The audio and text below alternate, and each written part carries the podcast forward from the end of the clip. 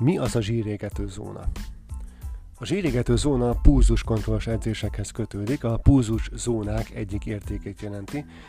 Ezekről már más videóban, illetve leírásban talán olvashattál, nézd meg, mert be lesz linkelve alulra a pulzuskontrollos videó, tehát erről most itt nem ejtünk feltétlenül szót. A maximális pulzus 60-70%-a közti terhelési szintet jelöli, nagyjából. Van, hogy egy picit eltérő lehet természetesen ez az érték, de nem nagyon, tehát ilyen 60, mondjuk 72%, tehát nem egy ilyen minimális eltérésekről lehet szó. Az orvos lexikon elmondása szerint a zsírégető zónában a szív- és az érrendszer erősítése mellett a testzsír katabolizmusa kerül előtérbe. Ebben a zónában a felhasznált energiát nagyobb rész lipidek fedezik, kisebb rész pedig szénhidrátok. Ez a zónához szervezetének hozzá kell szoknia, a hozzászokás követően minél tovább képes ebben a zónában maradni, edzése annál hatékonyabbnak bizonyul a fogyás, illetve az alak megőrzésére.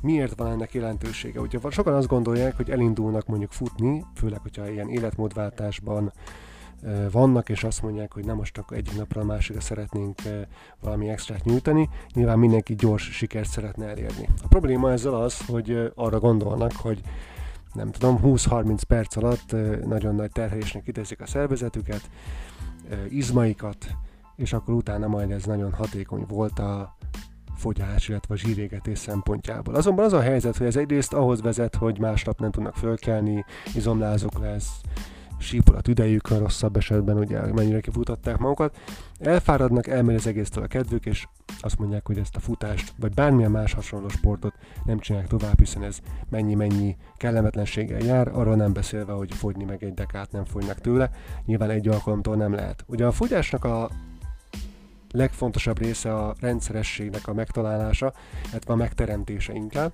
az, hogy ebben a pulzuszónában tartózkodj minél többet, tehát a maximális pulzusod 60-70% közti terhelési szinten.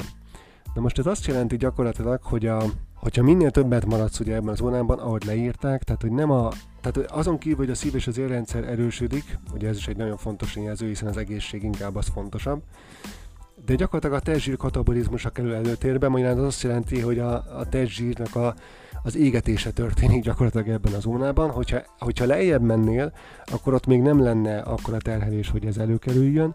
Ha följebb mennél, tehát nagyobb terhelés, magyarán gyorsabban futnál, akkor pedig olyan energiákat mozgósítanál, amelyek nem a testzsírt, hanem más egyéb anyagokat vennének elő. Tulajdonképpen az izmaidból is veszítenél. Egyszerűen egyébként azért van ez így, mert minden nagyobb terhelésnek van kitéve a szervezeted, a saját szervezeted, a tested úgy érzékeli, hogy megtámadták, vagy valamilyen olyan veszélyhelyzetnek kell neki megfelelnie, amelyhez megpróbál alkalmazkodni. Viszont nem a zsírkészlethez fog emiatt nyúlni, hanem minden máshoz, mert a zsír ugye egy olyan anyag, amelyet tartalékolni fog a te szervezeted azért, hogy túléljen, és gyakorlatilag innentől fogva az történik, hogy az izmaidból veszítesz esetleg, vagy mondjuk olyanokból, amelyek nem tartoznak éppenséggel a zsírkategóriába, vagy idézőjelben fogalmazva nem olyan fontosak genetikai értelemben a szervezet számára a túléléshez.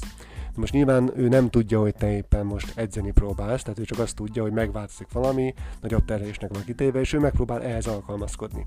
Hogyha ebben a zsírégető zónában maradsz, akkor ez azt éred el, hogy igen, a zsírraktárakat fogja elsősorban felégetni a szervezetet, illetve felhasználni, nem kap akkor a terhelést, ami miatt ugye, ha úgy tetszik, a veszélyhelyzetet érzékelnie kell, viszont ugye ahogy itt írták, hogy az orvoslexikon által a zsírégető zóna, ugye a szíved és az érrendszered is megerősíti, emellett pedig a zsírtartalékodat is égeti. Nagyszerű. Azt is hozzá kell tenni, hogy természetesen, hogyha néha-néha egy magasabb pulzus számra, egy nagyobb terhelésre is rá, erősítesz, vagy egy picit az edzéseid részévé válik, az természetesen sem a zsírégetés, sem pedig a kardió, tehát a szív- és érrendszeri, egészségednek nem árt majd, tehát az is az erősítést fogja majd előidézni, de hogyha kifejezetten a zsírégetés a célod, akkor ezt a zónát kell belőnöd, és legalább 30 percig ebben maradni, tehát ahhoz is edzeni kell egyébként, hogy ezt az ember meg tudja tenni. Ha 30 perc fölött kezdődik el a zsírégetés, hogyha a fölött vagy minél többet és minél többször, heti mondjuk 3-4 alkalommal és étkezésed is megfelelő, akkor megindulhat a zsírégetés és az alakformálás úgy, ahogy te szeretnéd. De ezzel a kapcsolatban azért még olvas többet, mert azt mondom, hogy inkább az a fontos, hogy te jól érezd magad a bőrödben. Pontosan elég egyébként, ha úgy tetszik, a zsírégető zóna, vagy ez a közepes terhelési szint, mert azzal is az érrendszeredet, a szívedet, és minden más olyan egészségformáló tényezőt meg tudsz őrizni, ami a hosszú távon fontos lehet, és kevésbé lényeges, hogy éppen mennyire van toppmodell alakod, vagy éppen nincs. Szerintem ez sokkal fontosabb. Ha van kedved, olvasgass további tartalmakat a blog.futótárs.com oldalon, vagy regisztrálj a futótárs.com oldalon, iratkozz fel!